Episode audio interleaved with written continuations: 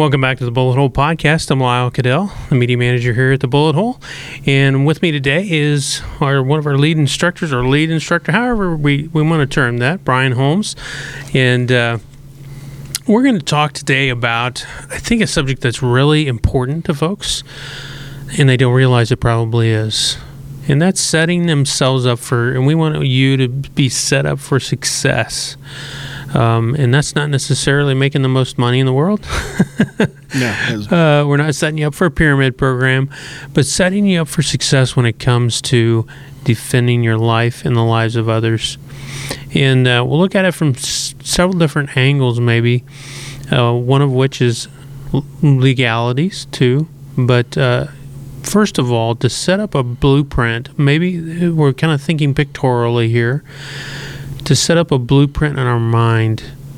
Um, I don't know, and, and people, you know, and, and you can add to this, Brian, um, people don't think necessarily about, maybe we ought to start there, they, they don't think about getting into a violent confrontation with somebody. Yeah, most most folks probably will spend more time in denial than they will anything else. It's, it won't happen to me, or it won't happen here because of where I live. Uh, I live in a great neighborhood, a, a, a not-so-violent community or, mm-hmm. or town. It happens everywhere, and you don't know when it's going to happen. And if you don't have a plan already thought out in your head, there's a high probability you're not going to react at all. You could probably just freeze. Everybody likes to talk about fight or flight, but freeze mm. is the other reality of those. Yeah. So if you don't, if you don't have that plan, you're either going to default to to flight or freeze, because you haven't made a conscious decision to fight to to win. And uh, kind of like we talked about earlier, um, people have mindset. You know, I just, you know, they, they're taught to survive. Mm-hmm. Well, surviving an incident doesn't mean you're going to be injury-free. You could absolutely survive. I want to win the confrontation with little or no injury to myself whatsoever. Mm-hmm. I want to just dominate my my opponent in whatever, you know, genre he chooses to fight me in. Sure. A parking lot, in the car, in the aisle at Walmart, wherever this happens, I want to be able to prevail in those circumstances. So to set myself up to prevail, I, I, I sit around and I think of these what if scenarios. What if it happens while I'm driving to work? Uh, the homeless guy, instead of just having the cardboard sign, has a piece of rebar behind that sign, and he breaks my window, and he's mm-hmm. trying to steal my backpack that's in the seat, or he's trying to get into my vehicle to get me out of it, to carjack me. Uh, carjack has been in the news a lot a recently lot. about uh, how it's becoming much more prevalent. Um, you've got to have a plan in place. What are you going to do? And well, and even even in the, I mean the time in which we live right now, I mean, you know, Portland's burning, you know, again, and Minnesota, and, and Minneapolis, you and know, and this is currently we're we're filming here in um, April of twenty twenty-one, but uh, you know, with civil unrest, uh, people don't. I don't think you know. For instance, they don't necessarily think about. That's what, you know, we were alluding to, and it is tough. I, I understand, you know, and I think you do too. It's tough to to think, okay, I I literally may have to kill somebody today. Yeah, nobody. And that, that's I don't hard think to, anybody. That's hard to think about. I don't think anybody gets up in the morning and says, "I think today's the day I'm going to get in a gunfight." Yeah, yeah. Um, I, I, it just doesn't really happen that way. They they believe, yeah, I like to carry my gun. I, it's It's really cool. I, I spent some good money on it. Uh, I, I show it off to my friends occasionally and stuff. Mm-hmm. I mean, they don't put it into the context. I'm carrying this tool to defend myself and my loved ones. That's it, for me at least, when I think of it that in that context. Am I going to go out and be the savior of the universe? It's going to be a, a really small, um, instead of a billboard, a postage stamp. Mm-hmm. Picture for me of when I'm going to intervene in somebody else's conflict. It's going to have to be really evident to me that great bodily harm or death is going to happen mm-hmm. for me to intervene. Why? Because that's the legal standard yeah. I have to go by. I just can't see two people having a little skirmish over a parking space in the Target parking lot, jump out and try to referee this thing, and then it becomes right. a conflict for me. I didn't need to inter- I didn't need to intercede. There's nobody's life at risk. Let them argue. Call the police. video it. Everybody likes camera video.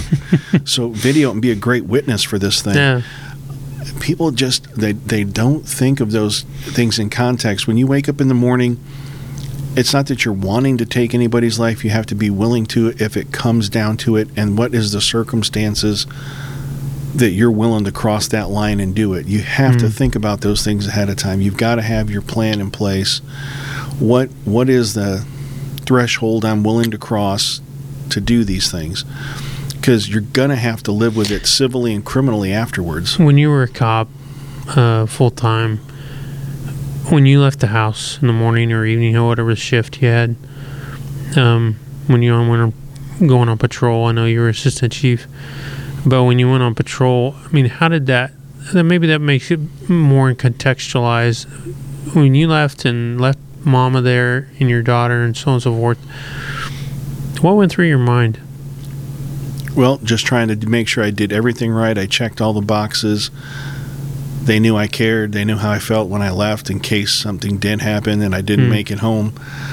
When I got in the car, did like a pre-flight checklist like your pilot mm. does on your aircraft who takes you places. Do I got all the gear do I need? Is it placed where I need it to be mm. to defend myself? And I... You know, some guys ask me, "Are you paranoid? You got all this stuff." Yeah, it's me not too. Paranoid. It's prepared. Yeah, yeah. I, I we carried a Glock. It was our issued firearm. Right. I carried a thirty round magazine on the center console. Yeah, me too. It was stuck right there with a little piece of Velcro, so it didn't slide around in high speed chases or high speed driving.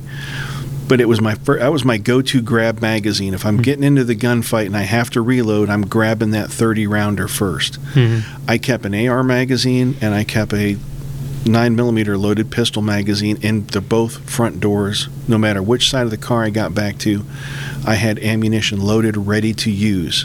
Because mm-hmm. if it's not loaded, when I first started, we had old school thinking. We issued boxes of ammunition. We put them in the glove compartments of the car, and I'm like, well, that's awesome if I just want to pour it on the floorboard and try to load my stuff. Mm-hmm. But let's look at a real gunfight. I'm engaged away from my unit. I'm dropping magazines, reloading. I get back to the car with the magazine that's in the gun. Everything else is on the battlefield somewhere. And this is what I have to pop out of the gun and try to load in a hurry. And I made that presentation, and my boss was like, we never really thought of it like that. Mm. We were trying to use revolver ideology to a semi-automatic world. world, and it's just yeah. not going to work. He goes, what's it going to cost? I said, the Glock will give the law enforcement discount to us. We can yeah. order in bulk. I'll get enough for each patrol car. We'll do it this way. And he was like, we're doing it. And that's just how we did business. And it's we got to make these plans to set ourselves up for when the worst event happens and it continues to digress and get worse, that we're prepared and our plan covers hmm. some of those contingencies. People ask me all the time, well, you can't cover everything. You're right. We... We used to discuss five main plans when we did tactical operations. The mm-hmm. PACE system, primary, alternate, contingency, and mm-hmm. emergency. Yeah. Those were our, our four go-to, this is what we're going to do. Um, and if those things fell apart, running away was our last option. You know, we're, we're getting out of here because this, everything has, you know, Chicken Little, the sky is falling, we got to yeah. go. So we kind of have to kind of put that in context in the world we live in. Do we need to have that many plans in place? No, we're never going to be able to cover every scenario. But if you cover the most likely things, you know, kind of the Occam's razor, the simplest answer is probably it. Cover the most realistic things. Then when the off-the-wall stuff comes, at yeah. least you've got a plan. I want, I want to get into the gear in the next segment, but, you know, we both were, were very good friends with Mike and Moser, and uh, we're approaching the first anniversary of his, of his death. You know, and I remember that night very vividly, like you do. And um, uh, Mike left the house to go on patrol, just and, like any other day. Yeah, and uh, but he had a heart of a servant, and you know, served his community well here in Overland Park, and, and saw a hit and run happen. Got on the radio, took off after the driver, and unfortunately, in in a tragic, tragic, tragic situation, lost his life. But he was prepared. If you you know you know the story just as well as I do, um, you know, Mike Mike didn't leave May third, twenty twenty, um, thinking, I'm going to see a hit and run, and I'm going to go after the guy. And then he's going to pull out a revolver and so on and so forth and shoot at me.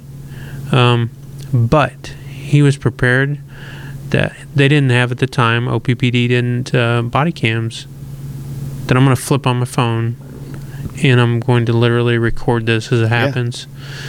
And he was prepared that with a loaded gun on his side, and uh, that gentleman, you know, um, we don't hate him or anything like that, but um, he he left the scene deceased, and then Mike passed away. We succumbed to his in- injuries as well, but Mike did his job, and uh, and and if we don't have that mindset, I don't think we are setting ourselves up for, for success. You know, as a as a, as a civilian, I understand he was a law enforcement guy, but how many times? I mean, they say like there's so many million self-defense. Just civilian self-defense things that happen per year. There was a lady in Leavenworth County, what, a year or two ago, uh, had been burglarized twice or three times, older lady, um, because she had some prescription drugs in the house, and it was by the same dude. And, you know, I don't know if you remember that story. Yeah, I and, kind of do. And he came into the house, and the, the last time. Well, that lady was prepared. She set herself up for success, and God bless her. You know, people think, well, you can't you can't shoot anything with a twenty-two. She she took care of the dude with a twenty-two revolver, and he left in a body bag. Yeah. And so she set herself up for success, and with a mindset that I'm, like you said earlier, I'm not going to survive. I'm going to win this. Yeah. That's you you have to put it in those contexts. I mean, you can survive an incident, and you could be paralyzed, you could be blind. Mm-hmm. I mean, you could just be in all kinds of uh, of injury or disfigurement, and that's just not going to work for me. I mean, I want to survive, yes, but I want to win. I don't. Yeah. I don't want to take any. I don't want to incur any injury if I can. I mean, that's how a lot of animals hunt in the wild. They look. They they measure the risk versus reward. I want to eat, but I don't want to get hurt, because I get hurt now, I become food for something else. Yeah. So I've got to be able to hunt and not get hurt in the process. So why don't we think the same way? I want to live and operate every day in the community and do the things I do to make my life meaningful to me, but I can't incur injury in the process. I can't lose this confrontation, because then people aren't going to have me to to help support them. So, uh, so if, we, if we wrap that up, the, the first segment here, mindset. Set yourself up for success with a mindset that I'm not going out to purposely, you know, hurt anybody today, but I'm going out today prepared. Yeah, I'm going to go out with a with a mindset that if the fight comes to me, I'm prepared to handle it. I, what my what my steps are, what I'm willing to do, how far I'm willing to go, uh, what are my what are the legal ramifications of my choices, mm-hmm. good or bad. There's going to be a cost to it, civilly or criminally. If they can in, if they can attach that liability to it, where uh, they say you were negligent, you're probably going to get sued and, and have to mm. pay. If they find you were malicious and wanton and willful act, you, you, you might wind up paying with some time. Yeah, you're going to go to adult timeout, and yeah. that's jail or prison, and you don't want that to happen. So that's exactly right. Well, on the other side of the break, I want us to talk about gear a little bit. Everybody gets all hung up on gear and everything. We'll get into it a little bit of how to be prepared to set yourself up for success.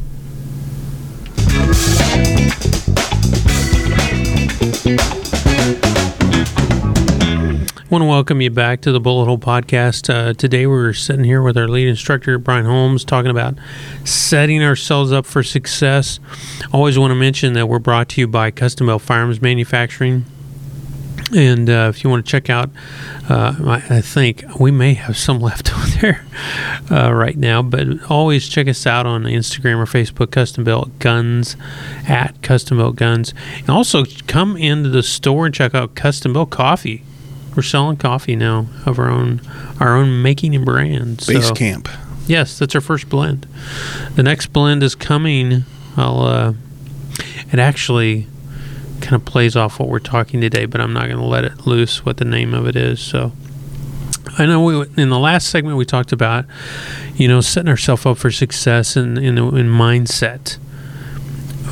Now, everybody wants to turn, and I, I think that's the, you know, the, the software is more important than the hardware, uh, in my mind. Um, how about you?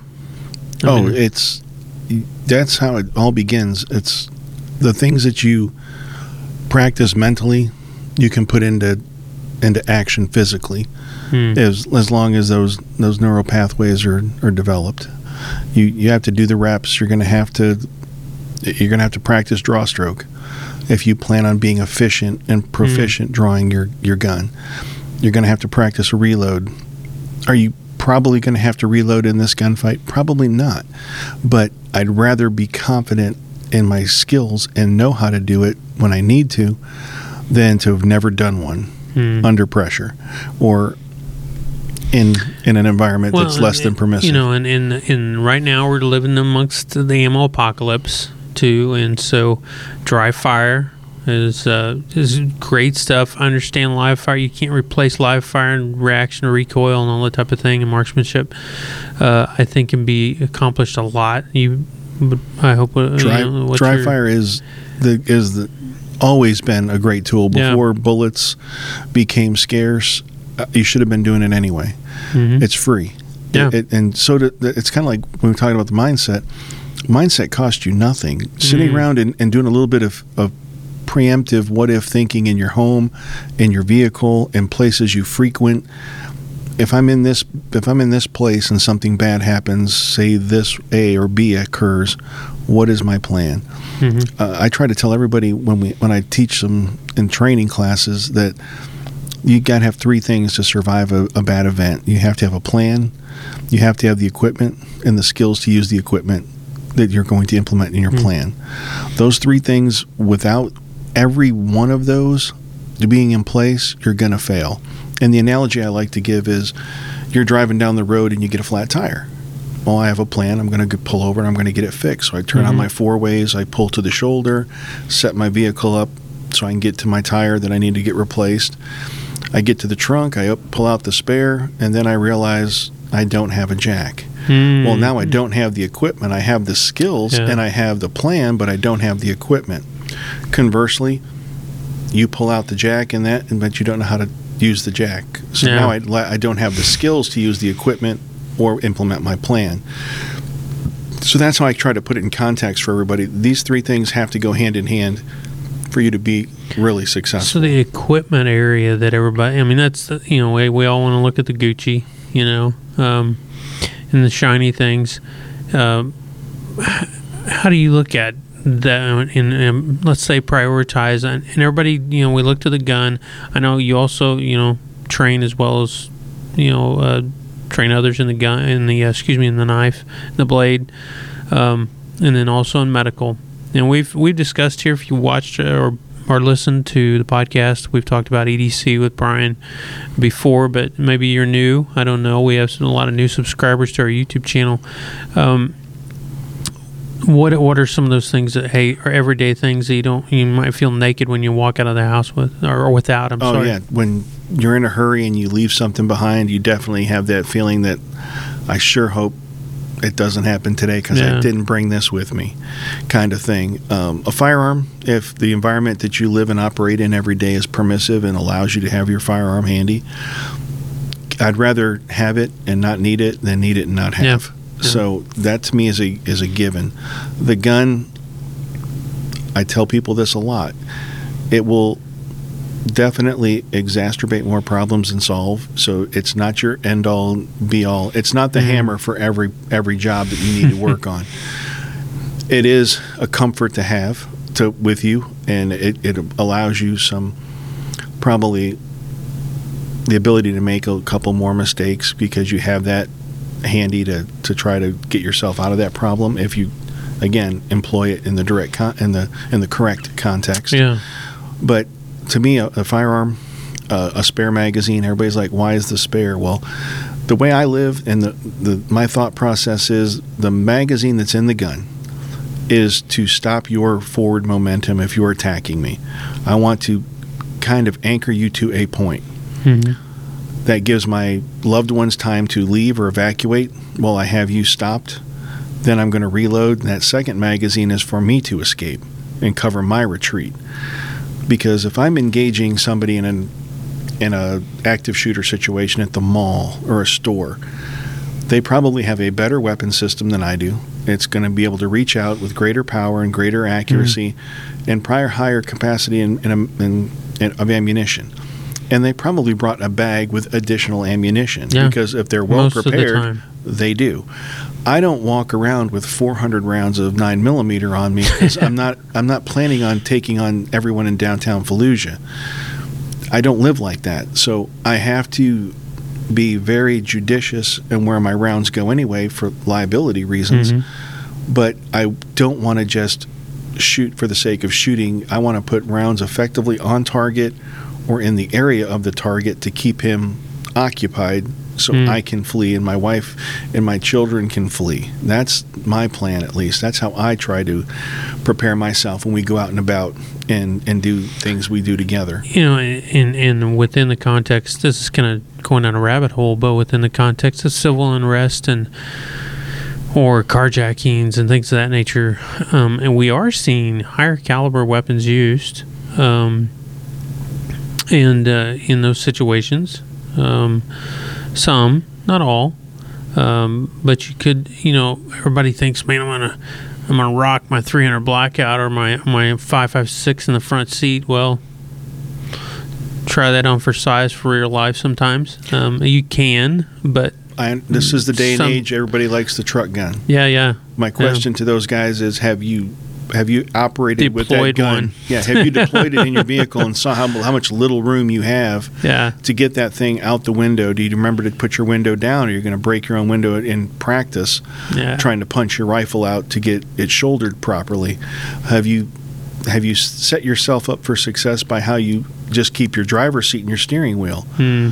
I mean, you got to have some room to maneuver inside the vehicle if you're trying to create some space away from the driver's door and shoulder up your rifle. Yeah, that's a- so all these things are probably things a lot of folks have never even thought about. But I keep a gun in my truck. Yeah. Okay, well, I, I get that, and it's a great deterrent. It makes you feel comfortable mm. having it. That doesn't mean I'm still going to go in an area that's undesirable and try to, you know, test my luck and see how things go for me there. I avoid those kind of places anyway. Daytime, nighttime. Don't put yourself in positions to have to justify yeah. why I was there and why I had to use the force I Don't needed. Don't go to stupid places with stupid people and do yeah. stupid things. Yeah, because ultimately that just makes you stupid. Yeah. Yeah. So don't put yourself in harm's way unnecessarily. But again, you have to train with the equipment you choose. If you're going to run a, a rifle as a truck gun mm. uh, or a handgun with a brace, yeah, um, or you know, a pistol caliber carbine right. or whatever you'd like to. A T F calls it whatever it wants this week, but a a, the a longer than normal barrel with a some kind of brace attachment. We'll say yeah. to be kind of politically correct about it. That's about as far as I get yeah. with the political correctness anyway. But you have that in your front of your vehicle. Do you have the room, the the ability to yeah. engage it? Have you ever fired at your gun inside your vehicle? Oh. There's going to be a lot of pressure inside oh that gosh. confined space. Yeah. And it's probably something you haven't experienced unless you've shot very close quarter combat training. So, and very that's true. Another thing that people don't realize. I mean, pressure happens every time we press the trigger. It's got to go somewhere. Well, some of it operates your firearm. If mm-hmm. it's a semi-automatic, it blows your slide back. If you're running an A R platform, it blows your bolt back mm-hmm. to reload the gun for the next round. So these things, the rest of that gas is going somewhere, and you're yeah. going to feel it up close and personal. And if you haven't done that, that's probably not the time to do it, is in the middle of fighting for your life. Did you did you train with Reston in, in vehicle stuff? We didn't do vehicles in that class. Okay. Uh, we did a lot of concealment drawn stuff. Yeah. I've done... Uh, When I trained at Blackwater, we did an entire, yeah. like, a two-day of vehicle assaults and vehicle Pe- fighting. They called it car jitsu because you basically fought in the front seat of the car yeah. and tried to shoot the guy out of the front seat of the car. And we did it with simunitions, yeah. force on force fighting, literally in the, in the front seat of the car. And then we did it live fire on steel targets outside the car, steel targets inside the car that mm. we shot into. I mean, they taught you how to fight around a vehicle. And, and the thing I took away from that was, I don't want to be around the vehicle. No, I'm telling you. Because anybody can shoot a car because yeah. it's a huge target. Um, Glass, metal. I mean, people don't realize. I mean, yeah. when you shoot out the, out through the windshield, um, people think, well, everything's going to go out. Well, there's uh, a lot of sprawl off yeah, that windshield. Yeah, there's something that comes in. uh, there's there's. parts of your round that can come apart. If yeah. you're using a non-bonded yeah. bullet, your jacket comes off, the jacket goes somewhere, the lead continues forward. Now, I know I, I'm a big fan of bonded bullets. They stay yeah. together as I they punch as well. through those mediums. But that's another story for another day. Yeah. But I mean, there's a lot of things, that, a lot of factors that happen when you're inside a, a small confined space and fighting. So you got to c- take those into consideration. Um, if you're not ex- been exposed to that and shooting in those confined spaces, it's a real eye opener. All the pressure you feel, the hot brass mm-hmm. is bouncing off things, things are falling apart. I mean, it, it just the the rearview mirror falls off because it's mm-hmm. not really stuck there that great, and it's not used to having that kind of pressure going off inside the inside the car. The windshield fragments out. Your auto glass on your safety glass on the side windows punches explodes, out. Yeah, yeah it just yeah it just drops in a sheet yeah. and goes everywhere. Um, if you're shooting out from outside the car and you're using it for cover, there's a ton of voids, and that sheet metal fragments, and mm-hmm. now you've got sharp edges where rounds have impacted near you, and you're trying to move, and you're cutting yourself because you're right up on top of the car because you mm-hmm. think that's the place to be. I just, I, I've got a plan. I'm not, I'm going to use the car for a short period of time, and I'm going to get away from it, mm. and I want the guy to keep shooting at it all day for all I care. I'm not going to be near it. I'm going to move away. And get the family and I'm going out. To, yep, yeah. I'm going to try to... to get a flanking position or something like that to get a good shot on him. But if I can't, I'm just going to keep moving back and keep the car between me and him, and you can shoot the car all day for all I care. And, the, and that's what the firearm aspect, setting yourself for, up for success with, with gear, um, know what you're doing, and know, train with train yeah, with you, what you're what, anything what you're running you, on. Anything you put on, yeah. uh, uh, whether a blade, if you're not going to train with that knife, at least understand what it's good for, what it's Not what its restrictions are, yeah. you know, um, what, how long is it? Well, how far can it penetrate? What am I going to? Is it got a serrated edge or non-serrated edge? I mean, that you got to understand some of the basic concepts about that blade. Same thing about your handgun. What's the, the effective range? The ammunition yeah. you're using. Yeah. Things like that. Um, am I going to use a red dot? Uh, what if my red dot fails me the time I actually need it? Have I? Are my sights co-witnessed? Can I see my sights through my red dot? Just that simple gear. And if you're willing to inflict injury or use great violence on another human being, you can't by, be by any means naive enough to think you're not going to be injured yeah. a little bit. Yeah. So do you have any kind of medical on you on you, or, or in accessible vehicle. in your vehicle yeah. to, to take care of your injuries? Or what if one of your loved ones is a collateral damage and you have to give them medical? And both of us in the civilian world, and for... just full disclosure, I've never been in, in law enforcement or the military, but for you in the civilian world, because you've been both military and in law enforcement, um, you never had to engage anybody uh, with a firearm. But however, I believe you have come upon, just as I have, with emergency medical situations. Tons of yeah. opportunity. And you mentioned the blade, and I remember you telling one story of the airbag had gone off on the lady. You use the, the the glass breakers. Some of our knives have glass breakers on the end. That's what the sometimes if you buy one from out in the, in the store, you know, and it has this little carbide tip. You're like, what in the heck is this thing for? It's literally to hit the corners. Yep. Correct me if I'm wrong. Yep. Just you put that edge right up against that glass, and you just apply a little pressure, and it shatters the entire on, window on out for you. On the side windows. Yep. On your side motor vehicle windows, it's and, impressive. And then you, you actually punctured the air, the airbag to let it uh, def- yeah. deflate. To give her her, her room. Because you have to. Those bags are going to stay, they're going to stay full for yeah. a little while. Yeah. And she was just a small girl, and mm. she was engulfed in that pillow of a yeah.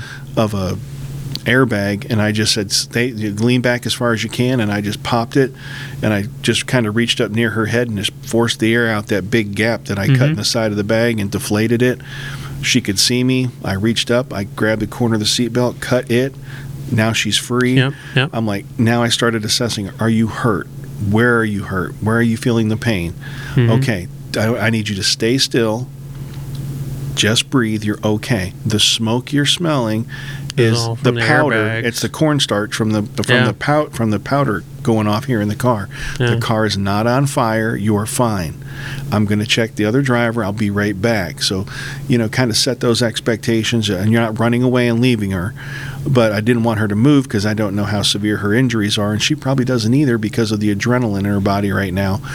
But as that dissipates, it's been my experience that the seatbelt, you start to feel it. That yeah. thing does lock up tight, and you you get that burn and the mm-hmm. and the red marks and the bruising and all that stuff. It starts onsetting pretty fast. So just stay calm, stay seated, and we're going to get somebody there for you. And and, and I, I I carry a med bag, a full med bag in my in my truck, and then I have my and people think you're paranoid. You know, like you said, because I have I have my E D C bag literally sitting next to me right now, so I have a tourniquet in there and and, and part med kit in there uh, for pressure pressure dressings and stuff, and then I have a tourniquet on me right now and some yeah. other things. It's however, if I come prepared. upon an accident, you know, and I carry the full med bag for all kinds of stuff. And and let, and we can even break it down to the very minimalistic things. You know, if you're out camping and Johnny's over there playing, and all of a sudden, you know, he you know cuts his hand pretty bad. You know, you know, and here you are, you're at the lake for the weekend. What do you got with you? Set yourself up for success with with just some simple medical gear. Yeah, and we carry and that over in the store. We have we have I FACs. Simple, we have, simple stuff. The I FAC is an individual first aid yeah, kit that yeah. it's you can pull off your person and, and treat some of the simple things. Uh, the tourniquet is great for when you have some severe, severe bleeding and right? you've got to keep the blood on the inside. To survive, you've got to keep blood on the inside as long as you can. So yeah. you've got to stop that bleeding. The more blood you lose, the worse yeah. off it's going to get. Eventually, you're going to go into shock, and things are just going to go real bad. Well, and, and and like for instance, I carry I carry a Mylar blanket, uh, a space a space blanket. So you know, for people, people wonder why why in the world do you have that? I mean, if they looked at my my bag of stuff, you know, they're like, well, what is all this stuff yeah, for? I've got a rescue blanket um, in the truck, yeah. and it's just it's nothing more warm. Than it reflects your body heat back onto you. Yeah. It's very minimalistic. It doesn't take up a whole lot of space, but it you could feasibly help save somebody's life. You carry um, something, and you just changed it out recently, is your your little mouth, um, what do they call that dumb thing? Oh, oh yeah, the crud. little the little uh, breather. Man, yeah. And so how many times, I mean, people die of heart attacks. C P R and, rescue partner. Yeah, people die of heart attacks, and, and I, you know, uh, a, a lot. Or, um, you know, you may incur a situation, you know, come summer's coming, you know, and you have a situation of a drowning, and you have to you get the person out. And if you know how to, and I encourage you, please go to a first aid and, and um, there's all kinds of classes you can go to, yeah. some of which we offer here. Um, There's you know, Red, there's Red Cross. There's ev- yeah. everybody's everybody does some kind of first aid and basic C P R. I mean, yeah. you got to learn C P R. I think Set it's a must. Set yourself up for success. But that little deal right there, explain to folks what that is. It's basically just a little uh, nylon pouch that you can keep in your pocket. You rip it open, and it has a one-way valve that you put in the person's mouth, and it has plastic that covers them up. Mm-hmm. So if you've never really done C P R on a person, there's a high probability they're going to vomit mm-hmm. or regurgitate something back up into you. So this keeps that from happening. Mm-hmm. You can get air in, but you're not going to get stuff back on you, yeah. which anything coming out of the human body is considered a biohazard, things you don't want. And people are very conscious of mm-hmm. that now because of COVID, but there's a lot worse things, tuberculosis, hepatitis. I mean, there's all kinds of things inside people you don't want. Yeah. So set yourself up for success. I mean, there's, there's, and, and I know we're mentioning and bringing up a lot of different things. And you're like, man, I don't have that kind of money to be, be invested. Well, you know, if we're going to get into the gear thing, I mean, you, you've got a gotta, little bit goes a long way. Yeah. If you just, you kind of make yourself a list, mm-hmm. and as you kind of collect your paychecks and you can kind of put a little money aside, then you just keep checking off things on the list until you have all the stuff. Yes, I know some things do come with expiration dates, like your medical True. gear, but do you really want to skimp on something that could save one of your loved ones' lives or yourself if you need it? And that's what I consider a, a, a must-have, is some kind of medical care that you can at least stop bleeding. Um, I've got hyphen seals. It's mm-hmm. not, you don't have to be a doctor to employ those. You peel it open. It's a big sticky piece of plastic that goes over a chest wound to keep mm-hmm. air out of the chest cavity. Yes, we breathe air in all the time, but our lungs process that air for us. Mm-hmm. When air's coming in, it's pressure, it's pushing down on your lungs and crushing them, and they, they can't mm-hmm. inflate. So you don't want that to happen. And I, care, you know, something that I've chosen to carry is because uh, I have several family members have heart disease, have had heart disease, or in fact, my uncle had a heart transplant. So um, I carry baby aspirin, yeah, with me in my bag all the time. Um, people will ask, why, why do you carry chewable baby aspirin? Because I can't carry nitro. Yeah, I mean, it's just that simple. I, two I, two of them, you know, for a person who you think's having a stroke or having a heart attack. Um, If they can chew it, you know, to get it in their mouth. It's, it's uh, first first point, very first point. I mean, it's not going to solve the problem, don't get me wrong, but... But at least it's you know. a step to help treat yeah. what's happening. Um, we, we, you've got to be prepared. The, the equipment aspect... There's you can go as deep and detailed yeah. as you wish. Yeah. You could walk around with a full backpack full of gear if that's what you're into. I try to just get by with what I can carry on my body and what I can have readily available in my vehicle right. if I can get back to my vehicle. I have two trauma kits in the passenger door of my vehicle. I'm, I'm ready for, you know, basic any kind of gunshot wound I can probably try to pack yeah. and get the or blood, knife get, and get the yeah, or or knife puncture mm-hmm. to try to pack that wound to stop the bleeding and get get a tourniquet on it if possible. If not, at least pack it and then wrap it as tight mm-hmm. as I can to stop to stop or slow that bleeding. So down. If you were to say, you know, just for a basic person that's listening or watching, um, okay, so you mentioned a tourniquet, so you would endorse maybe rat or cat, something simple. There's a new one out. It's uh It's basically a big, rub, big yeah. rubber... Soft T wide. It's kind of like a soft T or SWAT tourniquet. SWAT, SWAT tourniquet, that. yeah, SWAT. It's a more modern version of that, but it, it basically, it, you do it like an ace bandage. Yeah. You, you, you stick I know it what on, you're talking about. You pull and wrap and pull and wrap, and then you can pack gauze on top of that, and then you can twist this over and tighten it just by twisting it. Mm-hmm. It's basically like really thin inner tube, but I've it's amazing it. yeah. stuff. And it like seals on itself, and it's so cool, mm. and it's fairly inexpensive. I just can't think of the name of it right now, but I've been doing some research on it because I just thought it would be cool to have. So then the next thing, maybe some packing. You can go to Walmart, folks. I mean, we carry it here in the shop. We literally carry packing stuff here, you know, for to pack a wound, uh, you know, in the shop. Uh, you can go over there and buy it. We carry, carry tourniquets. Carry full, you know, I FACs, what he yeah. des- described, uh, individual first aid kits. Um, but you can go to Walmart or someplace else even and get rolled gauze. Yeah, you got to um, have some. You have to have some. You know, pressure bandages. Pressure bandage and gauze are they're critical. Israeli I mean, bandages. Minimums. Are you a fan? They're they're good. I mean, I'm not saying you have to go out to the gun show and buy tons of quick clot and stuff. Yeah. That stuff is if you believe you're dying, you're trying to stop the, that bleeding, and you pour it in that wound. The the hospital's going to clean it out yeah. anyway when you get there. So it, it might not be the best idea, but I know guys who have used it, and they said, that stuff burns like crazy, but yeah. it, it kept me alive. So I, I, I guess it really is as far as you're willing to go. I'm not saying do it. I mean, I like the Israeli bandage. Works good. Yeah. A lot of their stuff is based off combat. They've been at war forever, right. so they've got stuff that yeah. works, and they know what they're doing with it. So I, I just encourage you to get some the, the, the equipment that you feel you need. Get some training on each each piece of that equipment so you you're really solid on it, because when the When the stuff kicks off and, and things are really flying, you you got to be confident in your skills at that point in time, and you can't mm-hmm. just hope that you're going to rise to the occasion. And everybody says you fall to the level of your training. You're going to do what you know. That's what it really boils mm-hmm. down to. And if you don't know, that's not the time to really realize yeah. you don't know, is when you really need it and could make it could really make a difference. Two things that we haven't, I mean, we've mentioned the blade a little bit. Having a good knife, uh, again, we, we sell some really good knives over in the shop. And I know it sounds like I'm just pimping gear or whatever.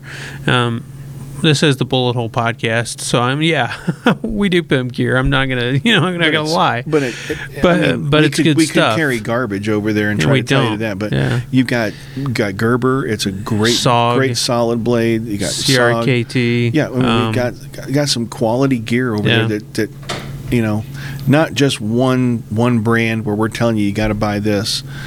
There's good gear to choose from. Mm-hmm. Different price ranges. You buy what you can afford. Absolutely. And you're going to get something quality because this is stuff we all carry. Yeah. Um, and even, even you know, as far as uh, pepper spray, uh, we carry Palm, we carry Mace, um, Saber Red. Um, so if you don't feel comfortable with the lethal option, some people yeah. don't.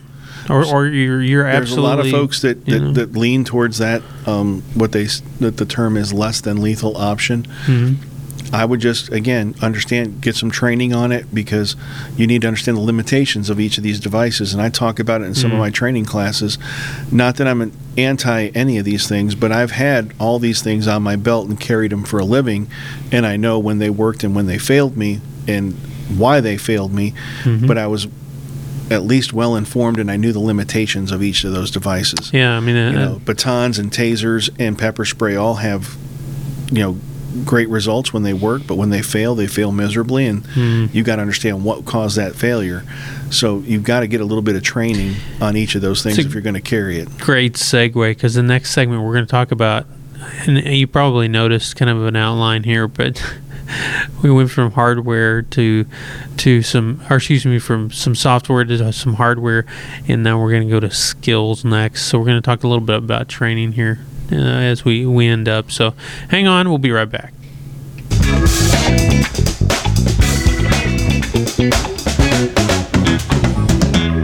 And welcome back to the final segment here of the Bullet Hole Podcast. I'm Lyle Caddell, the media manager. We're with our lead instructor, Brian Holmes, and we're discussing how to set yourself up for success. And uh, that can come in the way of, you know, we talked about various different things, whether it be carjackings, whether it be self-defense use, medical situations, you know, dealing with heart attacks and strokes and all those type of things, and setting yourself up for success. We looked at first having a plan, working it out in our mind, that actually thinking about, visualizing um these things actually happening in our lives, in in not necessarily dwelling on it, um, but visualizing. Our first segment, and then we talked about gear. Everybody's all got to get the gear. Yeah, I'm not going to sit here and tell you you got to have a certain gun or a certain holster. Yeah. A quality pistol that you can depend on, a good holster that keeps that trigger covered until you intentionally intend to press it, a belt that will secure that holster mm. to your body. That's that's your gear. Beyond that, everything else is a tool that you're adding into the equation that you need to know how to use. It's, and, it's just that simple. And all, all the medical equipment we talked about too. Again, all this stuff, come into the Bullet Hole. We encourage you to come into the Bullet Hole, or maybe you can't come here. You Maybe you listen from afar and uh, go to a, a, a good gun store near you, um, a reputable gun store near you. Uh, I know we have some, some international folks that, that actually watch us on YouTube and listen to us on, on, on air here too. But yeah, you can reach out online, um, and there's places... Yeah, there's, good medical gear, North American Rescue. In fact, we work with North American Rescue. They are outstanding guys. They they got gear that works. Mm-hmm. Um, I'm not going to direct you to people I don't I don't believe in. Uh, I'm just not that. I don't receive any payments from anybody yeah. except from the Bullet Hole when I do training for them. I'm not sponsored by anybody. I have. I have connections, I have affiliations, Same but here. I'm not I'm not a paid endorsement by anything, and I'm not going to tell you about any product that I don't wholeheartedly believe in or would no. use myself. So we can have all these things, and we do. I mean, you and I both have stuff on us right now, uh, tools uh, that we use. Um, I somewhat, I mean, I can use, you know, knife every day, light every day, pretty much, um, all that type of stuff. But when it, we visualized and, and we have our gear, but when it boils down to it, we got to, you know, when it comes to a defensive situation, or maybe it is with, you know, with medical, rendering medical aid, we've got to need the skills. And that's where it comes down to training. That that's where you that's that's your you know that's the that's the butter that that sweetens up your toast, because that's what you do. It's it's really gratifying for me when you work with a student and you just see it in their face when that aha moment takes over and they get it. They they understand what you're saying, mm-hmm. be it with the firearm or a principle that you're trying to to get them to understand, mm. and I'm just trying to make sure everybody is well informed, because everybody has great intentions, but great intentions don't replace skills when when you need. I, I want I want to do the right thing, but can I do the right thing? I'm, do I have the ability to do it? And, and mm-hmm. inherently, that's going to come out when you try to engage a target and you haven't spent any time working with your pistol. You mm-hmm. don't know where your gun's gonna we're gonna drop that round, and that's a problem, especially if you're trying to to stop someone from grabbing your child or your wife, mm. or you know you know God forbid it comes down to that, and you you hit them when you don't didn't intend to. How do you you know just like for a home invasion? I want to throw this one past you. We didn't even discuss this. um, how do you prepare somebody for? I'm I wake up.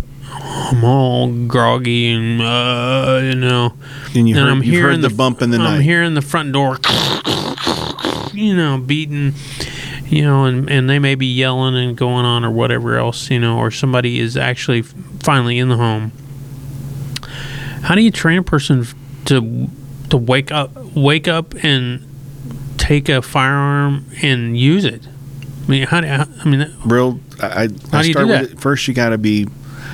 You have to have your your kind of levels of home defense on how you're going to do it. You get, did you did you make sure all the doors were secure and mm-hmm. you, you've got a quality door and quality deadbolt and frame that's going to withstand some violence up against it to give you some time. I don't. I know my door will eventually fail, but mm-hmm. I need it to last as enough time for me to become alert, grab my firearm, and prepare for whatever's about to take take place. I guess to best answer your question, I look at the world in in, in small little boxes. Mm-hmm. The two that I really concern myself with is public places.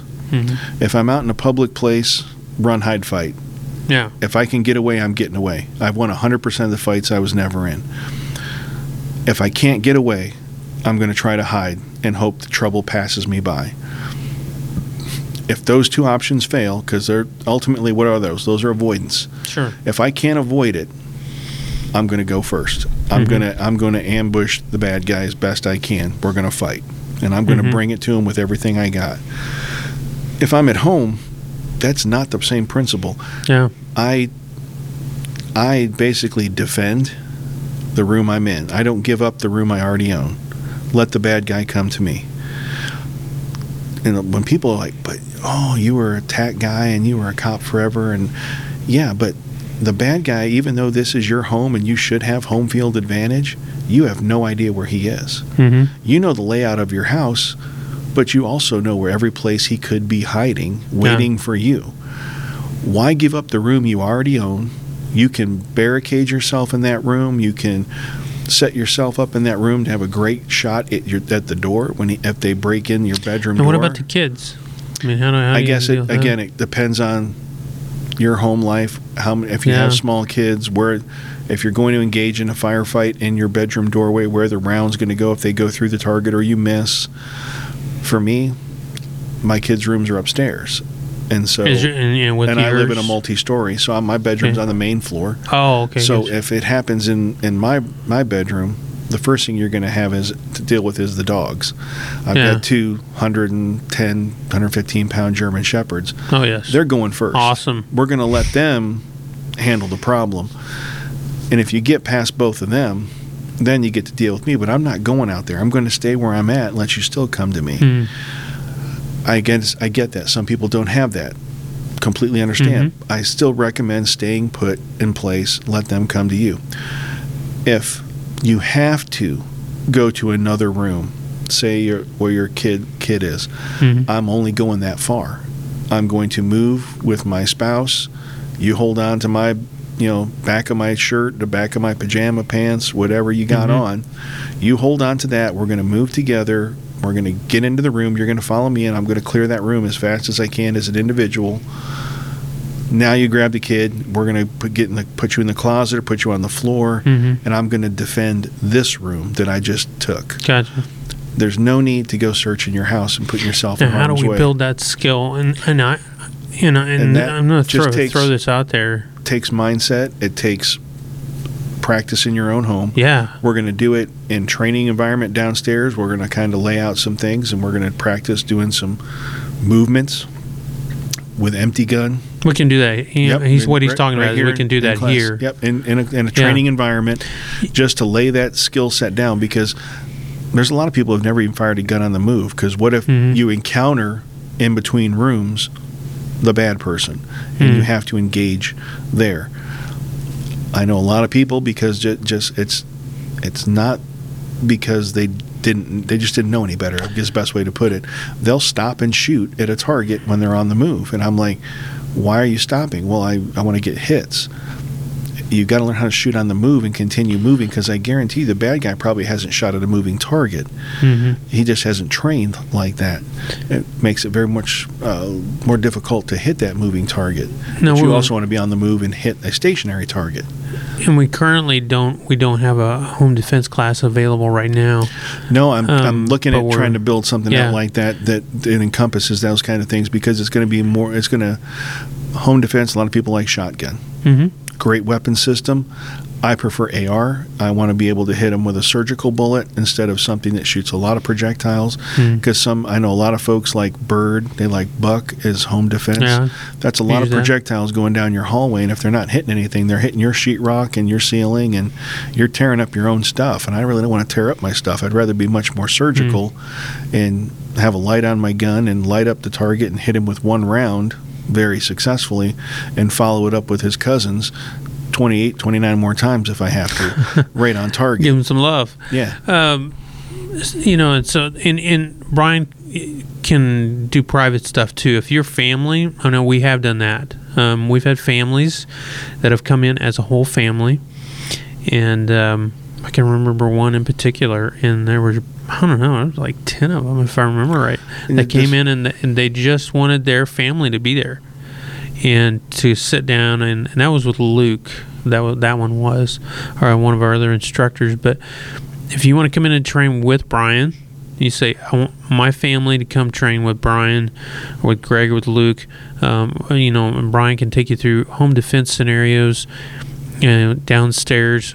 May, absolutely. Get a hold of Abby at Abby.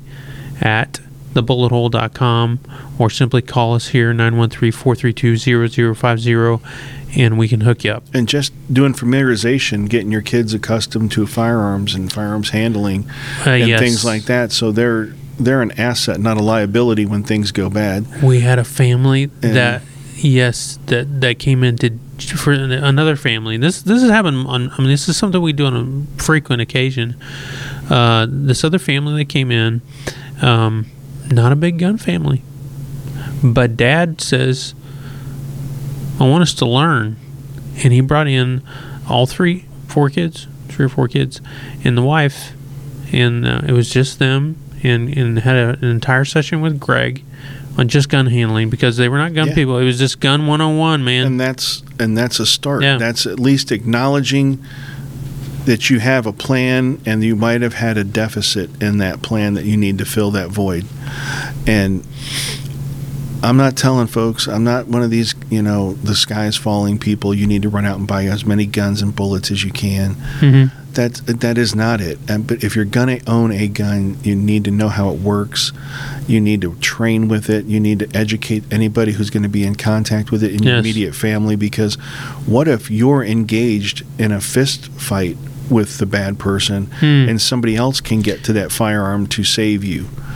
Um, they need to know how to shoot it. They need to know how to use it and make it work. So I think everybody who's going to have access to your tools should be trained on those things yeah.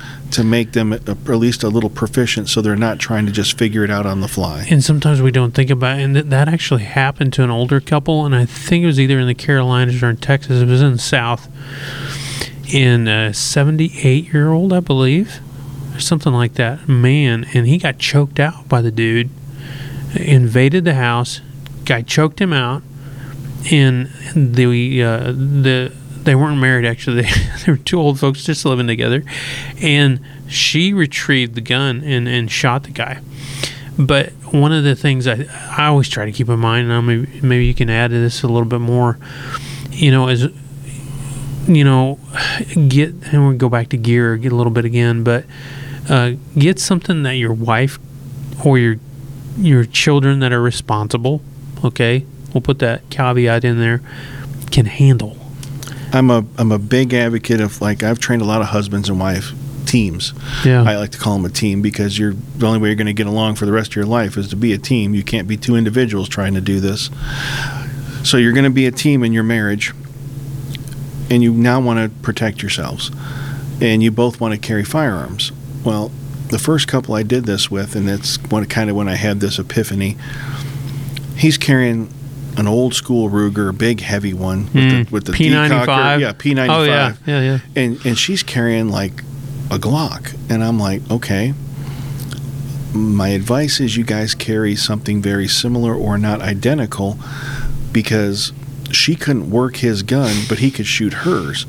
And my th- my thought process was, if if you're carrying that day and I'm not, and you go down, I can grab your gun and I know how to use it. Yeah. And that kind of that little kind of epiphany I had, and that little methodology swing, I started bringing it up to couples that were looking to mm-hmm. shoot, and they, they shot some of the guns just like we do here at our range. You can try it before you buy it for a lot of them. We have a lot of rentals. Yes, yes. And they both just shot a few guns until they found one they both really liked, and just happened to be like H K mm. V P nines. They both bought V P nines. So you have same holsters, same guns, yeah. same ammunition. Everything is, you're accustomed to it. Yeah. And they embraced that lifestyle. They were like, this is This was genius. And I'm like, I'm not a genius. It just really made sense. Why would I give you one gun and him yeah. something to- totally different? Carry something, and again, cross-train on both of them. It just makes you a little bit better. But if I don't have all the time or to, to invest in the training, mm-hmm. and I don't have the money to buy multiple different platforms, get what you can afford, get the good one, and everybody learn how to use yeah. it. And you talked about it earlier, about just the twenty-two. We've gotten uh, Greg and I have worked in a couple gun shops together yeah. over the years, yeah. and we'd have all these people come in, our old timers and our and our, our, our hardcore customers that would come in. We get in these. It was just kind of like sitting around the campfire talking yeah. kind of conversations with these folks, and they'd be like, "Well, you know, you got to carry something with a four in it. It's got to be a forty cal or a forty-five, or I won't kill. It won't kill nobody." And I'm like, "That's kind of ridiculous." A projectile put in the right place, I don't care yeah. how small or how big it is, it will be effective. Yeah. And so that's where I came up with my analogy, would you rather get stung by a bee or walk over and kick the hive? And most guys are like, well, I don't want to get stung. I haven't met a guy yet who wants to get shot either yeah. with a twenty-two or a forty-four Magnum. Yeah. We completely understand ballistics. The forty-four Magnum is going to bring a huge impact to the to the table opposed to the twenty-two. But the twenty-two will kill you. Absolutely. You put enough of them in the right place, you're going to get the desired result. Yeah. So shoot the biggest bullet you can shoot accurately is what I teach across the board to everybody, from my from beginner young kids at age eight or nine all the way up to eighty-year-old people. It doesn't matter to me what you're shooting as long as you get hits. And I always tell them that. No one's ever died from being scared to death by a miss. It mm. doesn't happen. Wyatt Earp said it best. You know, speed is fine, but accuracy's final. Mm. You've got to put bullets on target to change their mind. That's all I'm trying to do. Stop them from trying to hurt or kill me right now. If they die, that's just because the bullet worked. Well, we all know bullets don't always work. That's why we sell them in a box of fifty instead of a box of one. Yeah. They just don't always do their job. But they'll have a better chance of doing their job if we put them in the right place, hmm. you know, into those vital organs that need to work without being pierced yeah. with sharp objects traveling at high rates of speed. They generally do. Your lungs and heart and liver work really well when yeah. they're not touched by things from the outside. This so, is true. But we're going to introduce those things in there, and we're going to do it as quick as we can, as efficiently as we can. And the only way that's going to happen is if you train and you get this, you get you develop a skill set with the tools that you're choosing to use.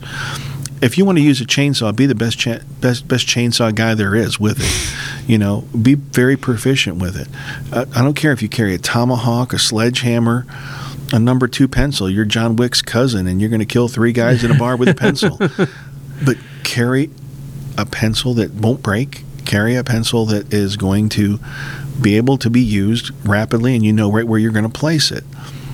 If you don't, you're not going to figure it out on the fly. So those skills, um, some great classes. You teach Pistol One uh, or, or Fundamentals of Pistol? Yep, I teach a pistol, a basic mm-hmm. fundamental Pistol One, an advanced pistol, and a fighting pistol Three, which is uh, yeah. our third level, our third iteration, where we we're going to kind of take you the, through the handgun basics to shooting from behind cover and reloading mm-hmm. and holster draw, and then we're going to take you into moving and shooting multiple targets, and that's kind of where you're going to fight with that gun. That's that's mimicking a fight. And then you also teach, uh, along with Abby, you do, uh, you're the lead teacher for Empower Her.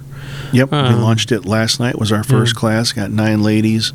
I think they learned a lot already in week one. Mm-hmm. Um, it's a four-week course, so we meet once a week for four weeks, and it is it, it covers uh, just a plethora of information. I can't even begin to scratch the surface. Yeah. There's, there's topics for each week. Like last night was just, you know, we're going to introduction, and we're going to talk about basic firearms and firearms handling. Then we're going to move into uh, mindset. Mm-hmm. We're going to move into skill set, and then we're going to talk predator and prey and uh, what's predatory behavior really look like. Yeah. And And for ladies, I think it's just, in this day and age, it's just important and imperative you get that kind of information, what to look for. We're going to talk about some improvised weapons or secondary weapons. We're going to talk about um,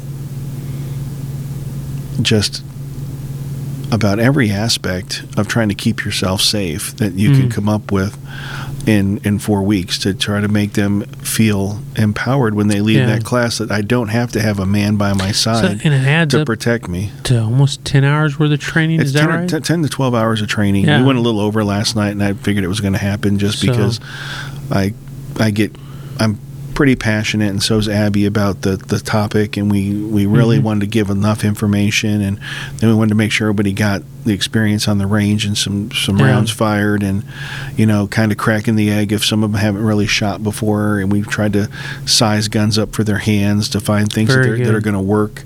Um, you, you can have a, a great gun, but some of them are just super small. And the smaller that gun, the more felt recoil you're mm-hmm. going to have, and it could be harder to control.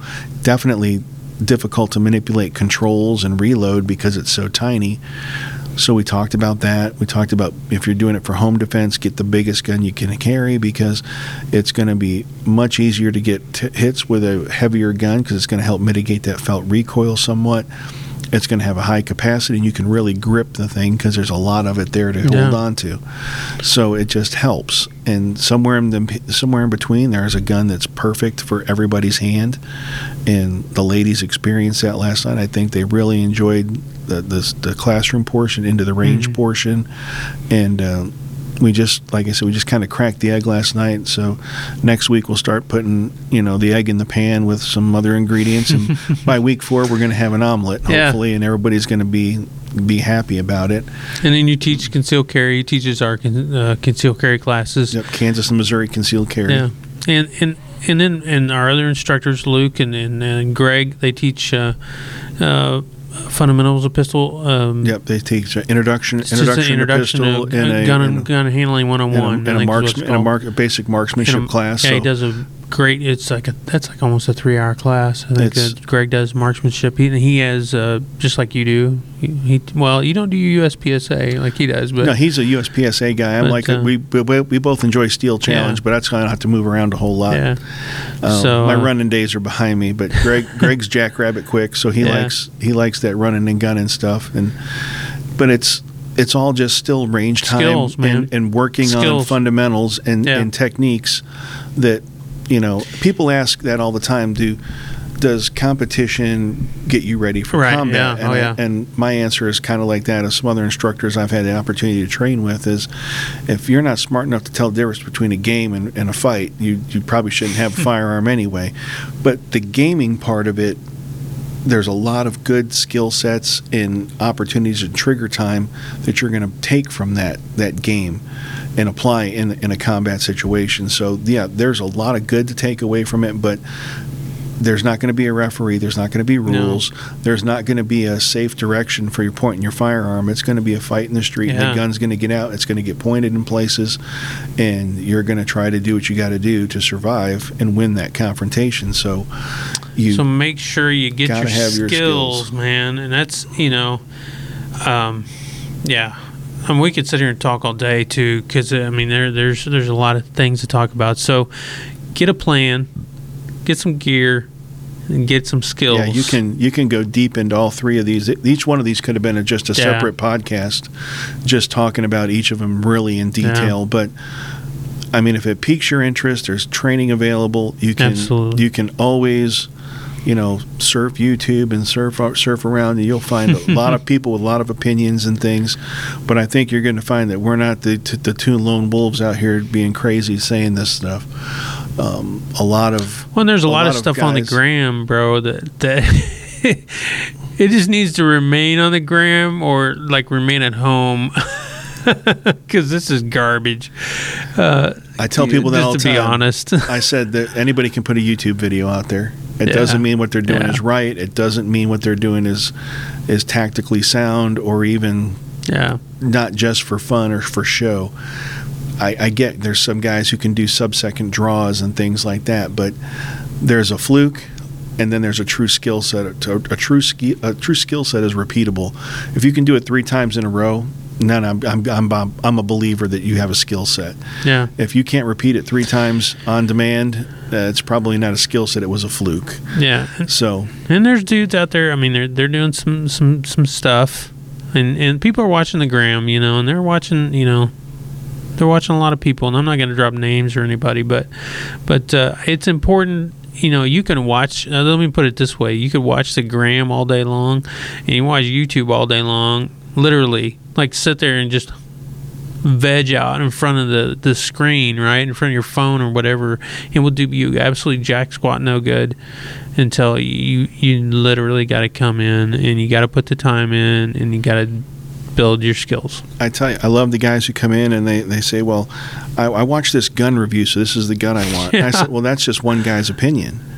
Yeah. That's that's a guy's opinion. Yeah. And if you're gonna if you're gonna bet your life on one guy you've never met, okay, I, I guess I'm not gonna talk you out of it, but um, did you independently look for other reviews on that firearm? Did you see what like Gun Digest said? Did you look at reputable firearms magazines may have written about it and done a review as well? Get some, get a couple yeah. more than just one guy on YouTube's opinion of a firearm. Because I know when I was a hardcore H K V P nine carrying guy, it got lambasted by a couple guys on the internet because yeah. they put it through a ridiculous torture yeah, test. I remember. And I said, well. And the guy's like, well, yeah, it got buried in mud. It didn't shoot. I said, I'd never know when I'm going to take my, my primary pistol and, and dump oh, it in the mud, in mud and bury yeah. it in mud. It's going to stay in yeah. my holster till I need it, and I don't yeah. plan on submerging it in mud. Yeah. That's unrealistic. And But people do these tests all the time, and I, I take it with a grain of salt. It's entertainment value. There you go. Um, but do the, do the legwork on your gear so before you spend the money, and vet your instructors. Ask around. Um, You can call up here. You can talk to Abby. She'll give you a, a website that I'm a part of that you can look at, and you can see reviews that are independent, and I can't take them down. That's why I like this website. Whenever somebody mm. posts, it's there for good, and I, I can't remove it. because I think that's the only way an, an instructor should be, is honest and transparent. Yeah. I'm not going to make everybody happy. It's just the way it is. Some people may have unrealistic expectations of what they were going to receive in a training class. I try to do the best best I can give you for the dollars you're paying every time, and that's how I, I feel instructors should be. They need to be honest and transparent about what works and what doesn't, and not just tell you theory. They need to have some kind of reality based to it, that they've done it. Hmm. If they haven't done it, then I've got to have to be kind of skeptical. That how where did you where did you get this from? Did you just kind of create it while you were on a you know mushroom trip, or, or where did you come up with this? But uh, yeah, it's it's it's just you know it's highly important for us to set us to set ourselves up for success. I think you know, and, and you can and, uh, help me out here too. That um, again, visualize, prepare, have a plan, um, and even if you do everything right, you there's can always, no one hundred percent guarantee yeah. you're gonna you're gonna do. Uh, you're going to come out successful at the end of this. It's very true. But you got to take the steps to increase the odds in your favor. If you go into the fight and it's fifty-fifty, that's not the best options for you. You want it to be seventy-thirty, eighty-twenty. What's the, what's the old saying? The old saying was uh, if you uh, plan to fail, or no, if you fail to plan, you, you yeah. plan to fail. Yeah. That's that's just so much truth so. to that. People ask about these, you know, these these old sayings and these things that well, there's a you know, jack of all trades, master of none is completely mm. true. I wanna I wanna be good with a few things and okay with others. Mm. The things I really want to be good at are the things I'm going to need. I I feel that's what I want to be good at. Everything else I have a working knowledge of, and I can probably make work if I need to. But you know. I can start a fire in the wild, but I probably would like to know how to keep a bear from eating me. Yeah. You know, that's probably a bigger thing to me than being able to start the fire, because I keep a lighter or a fire stick with me, so I can. I got to get something dry that'll burn and strike it with my knife, and I'll I'll, I'll start a fire. Hmm. But it's you know, there's some things that you just have to know, like how to make your gun work and how to stop the bleeding. Those are important, because if you can inflict pain, you can receive it, and you got to know how to mm. take care of yourself. So, man, we, we could we could sit here for, for a good long time, and, and we enjoy we enjoy sitting and talking, both of us too. Uh, but we'll wrap this one up. But to set yourself up for success, please have a plan, visualize it, think through it, um, and then, like you you said, and then, uh, yeah, you got to get some hardware. Hey, we're a place where you can get it uh, over here at the shop. Uh, we got, and we got all kinds of hardware. We got all kinds of gear and goods and goodies and all that type of stuff. And we got everything you need to get started. Um, I, I realize right now defensive ammo is a little bit on the short side. We're going to be full transparent about that uh, just right right now. Um, we're trying as hard as we can to, to get that, that rectified. But... Uh, You know, we uh, and then and then also the skill set. Hey, you can we, we still have rounds on them for the range. You can still buy ammo for the range um, freely. We're not we're not running low on that at all. And um, so come get your skills, and that way you can be set up for success. Do you have any just final words for everybody? No, I mean those are kind of truly either words to live or die by. Um, You'd hate to have your skills lacking and your equipment to be poor the day you're going to depend on it. So you've, you've got to put those three pieces of the puzzle together, and they're really it's a it's a three-piece puzzle. Hmm. Just have a plan, implement your plan with the equipment that you need and the skill set to use that equipment when the duress is, is high, and you, you, you're going to amplify your success rate. It, it's just you're shifting the balance of power into your favor. Um, and if if you don't, then it's the choice you made. You might yeah. not be able to live with the choice you made, yeah. unfortunately. And that's the best, uh, the simplest way I can put it. Very good. Man, I appreciate you being on today, Brian. It's a pleasure. And sitting down. So till next time, y'all, I know it says behind us, and everybody bothers us about this. It says the bullet hole, not butthole. We get this constantly on every video. If you're listening right now, you're probably like, what in the put, world did they just say? Custom Built Manufacturing up there. Yeah, we're, we're going to have Base Camp Coffee. Something, Testosterone something. in a bag. So, yeah. But protect, compete, and learn. So next time, until next time, right here on the Bullet Hole Podcast, stay safe, and we'll talk to you later.